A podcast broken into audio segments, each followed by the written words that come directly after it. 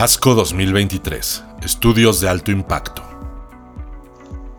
Estimados colegas y amigos, todo lo que empieza, termina. Y hoy, una edición más del ASCO Congress del 2023 llega a su fin. Yo soy el doctor Homero Fuentes de la Peña, oncólogo médico y presidente fundador de la Asociación Civil ProOncavi, que significa Pro-Oncología y Calidad de Vida. He tenido el gusto de estar estos días con ustedes y en este último podcast revisaré algunos de los puntos relacionados con este interesante y concurrido evento. Echando un poquito a volar la imaginación y haciendo una analogía con la Copa del Mundo, creo que si nombramos a cuatro semifinalistas, a Daura, Natalie, Monarch y Prospect, serían estos semifinalistas que a lo mejor Tropics 2 de la doctora Tulane y el estudio de Sonia de los Países Bajos quizás podrían ser los caballos negros. Y muchos, pero muchos estudios más podrían ser animadores y muy buenos animadores. Yo les dejo elegir a ustedes las posiciones, quién va a ganar el Copa del Mundo y quién va a ser segundo y quién va a ser lo demás. Empiezo, y empiezo con Natalie. El legendario doctor Dennis Slayman nos muestra en este esperado estudio de fase 3, comparando tratamiento endocrino más ribociclib por 3 años versus tratamiento endocrino solo, que disminuye el 25.2% de la recurrencia en pacientes con cáncer de mama, receptor hormonal positivo, HER2 negativo en estadios 2 y 3, con un perfil de seguridad bastante aceptable y una hash radio final de 0.74 al comparar la terapia dual versus exclusivamente la terapia eh, hormonal. Vimos también el subanálisis para grupos etarios de Monarch E presentado por la doctora Erika Hamilton, en donde abemaciclib adyuvante más terapia endocrina demuestra un sustancial beneficio en la sobrevida libre de enfermedad versus la terapia única. Y esto en mujeres con cáncer mamario temprano, pero de alto riesgo, proporciona adicionalmente algo muy útil, una guía para pacientes de 65 años o más, quien en promedio se asocian con un 5%, más, 5 más de efectos secundarios al compararlo con los otros grupos menores de 65 años.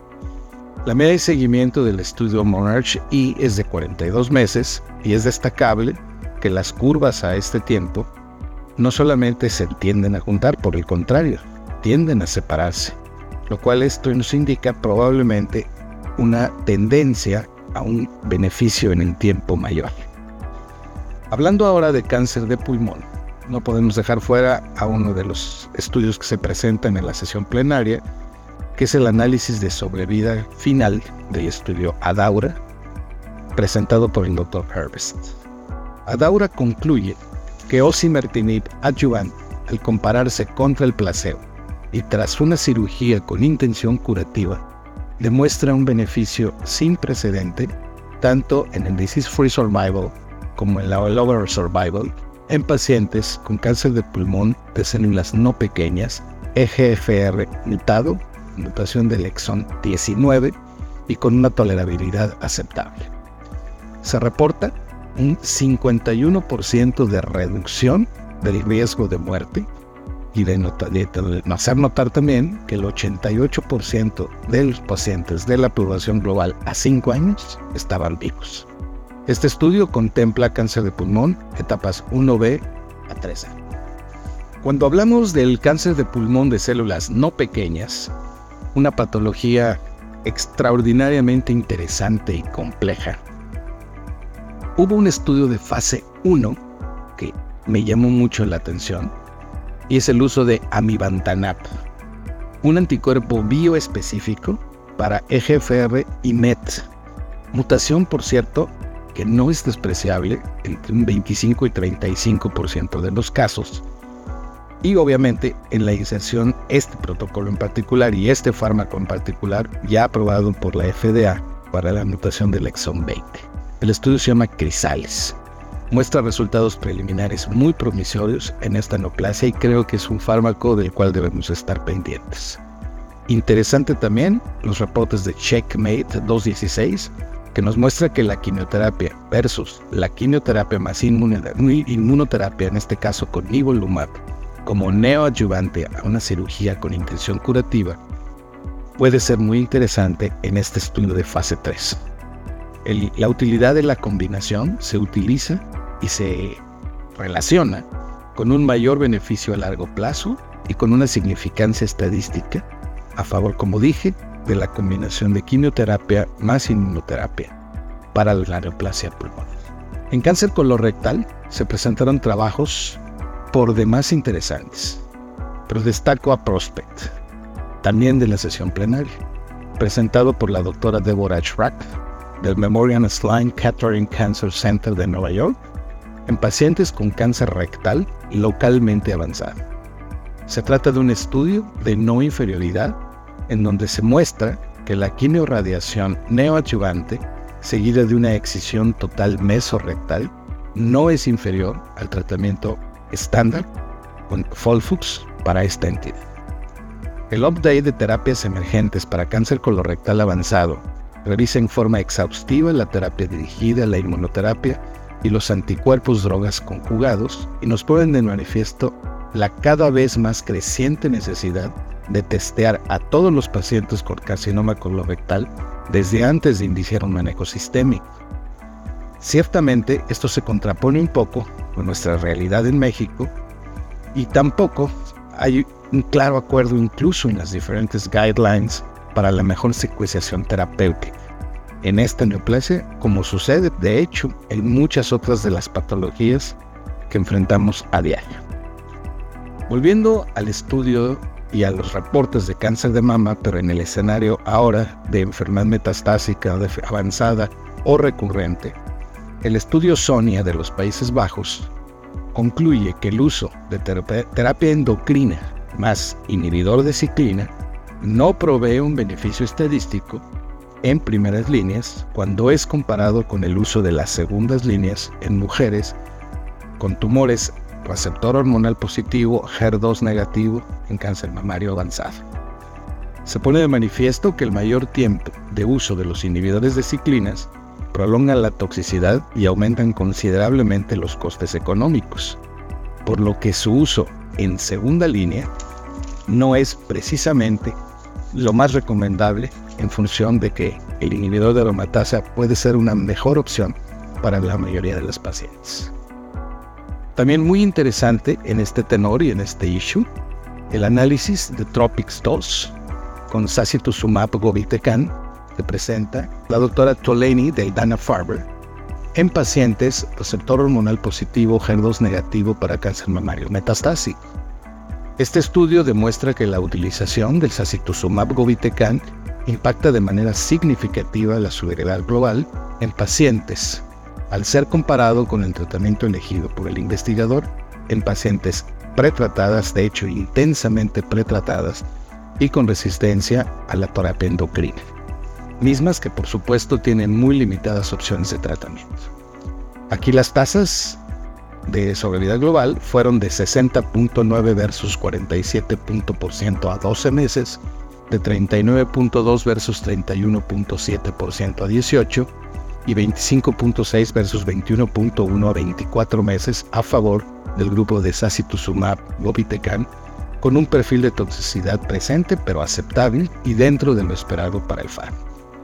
Muchos otros trabajos interesantísimos en cáncer de mama con anticuerpos, drogas conjugadas, opciones para el manejo del ahora del naciente receptor HER3 o fármacos novedosos como el dostarlimab con paclitaxel oral y carboplatino que fueron presentados por el Dr. Jeng y discutidos por la doctora Sharm en cáncer mamario triple negativo temprano, dándonos un 48% de respuesta patológica completa, como alguno de los ejemplos de lo mucho que todavía tenemos que aprender. Un simposio que para mí fue particularmente interesante fue aquel de priorizando y secuenciando la terapia en el cáncer prostático avanzado. Me pareció muy interesante cuando más es más, cuando menos es más. y el timing de la inhibición de los inhibidores de PARP en pacientes con defectos de la reparación de la recombinación homóloga. Nos pone de manifiesto la gran heterogeneidad de esta neoplasia, afrontar el hecho de una inevitable resistencia a la castración prácticamente en todos los pacientes con carcinoma prostático avanzado y por ende ir mucho más allá del TDA buscando la mejor opción posible entre un gran grupo de opciones terapéuticas disponibles. Y que sin duda en los siguientes años tendremos que ir aprendiendo a personalizar y a secuenciar a cada uno de los pacientes. En su, muy particular, en su muy particular biología tumoral. Los pacientes con cáncer de próstata tienen un manejo y un comportamiento biológico bastante diferente. Creo que hoy tenemos muy bien definidos estos grupos, pero todavía no tenemos, por supuesto, la mejor elección para todos ellos y por supuesto tampoco tenemos la secuenciación. Antes de terminar, solo quisiera comentarles algunas palabras del último estudio, uno de los últimos estudios que se presentó, pero que fue bastante interesante, que se llama Destiny Pan Tumor 02. En este se reclutan cohortes de pacientes con la expresión de HER2 positiva, en carcinoma de las vías biliares, en el cáncer urotelial de vejiga, en el carcinoma cervicuterino, en el cáncer de endometrio, en el cáncer de ovario, en el cáncer de páncreas y en otros tumores más. Es el primer estudio global en una amplia gama de tumores sólidos que expresan HER2 y en donde TDXD, deruxtecan trastuzumab, muestra una actividad no solamente significativa, sino también duradera. Interesante un camino que tenemos que ir explorando con el paso del tiempo. No está por demás mencionar que las neoplasias hematológicas también fueron muy interesantes y de hecho una de ellas se presentó en la misma sesión plenaria al mismo tiempo que el primer medicamento que muestra una ventaja muy interesante para gliomas o dendrogliomas en esta misma sesión plenaria y que por primera vez tenemos un, un fármaco que verdaderamente hace alguna diferencia para los pacientes con tumores cerebrales. Sin más, solo me resta de agradecer de nuevo al equipo de Science Link la deferencia para que con este servidor tuvieron y a través de ellos permitirme llegar a ustedes, colegas, amigos hispanoparlantes. Regresen con bien a casa. Yo espero que esta información que me permitieron compartir sea de utilidad en su práctica profesión. Yo les mando un cordial abrazo mis mejores deseos, que su familia, que ustedes, que sus pacientes y todos vayan por el mejor camino. Un placer haber estado con ustedes. Soy el doctor Homero Fuentes de la Peña, desde Tijuana, Baja California. Un gran, gran abrazo. Muchas gracias.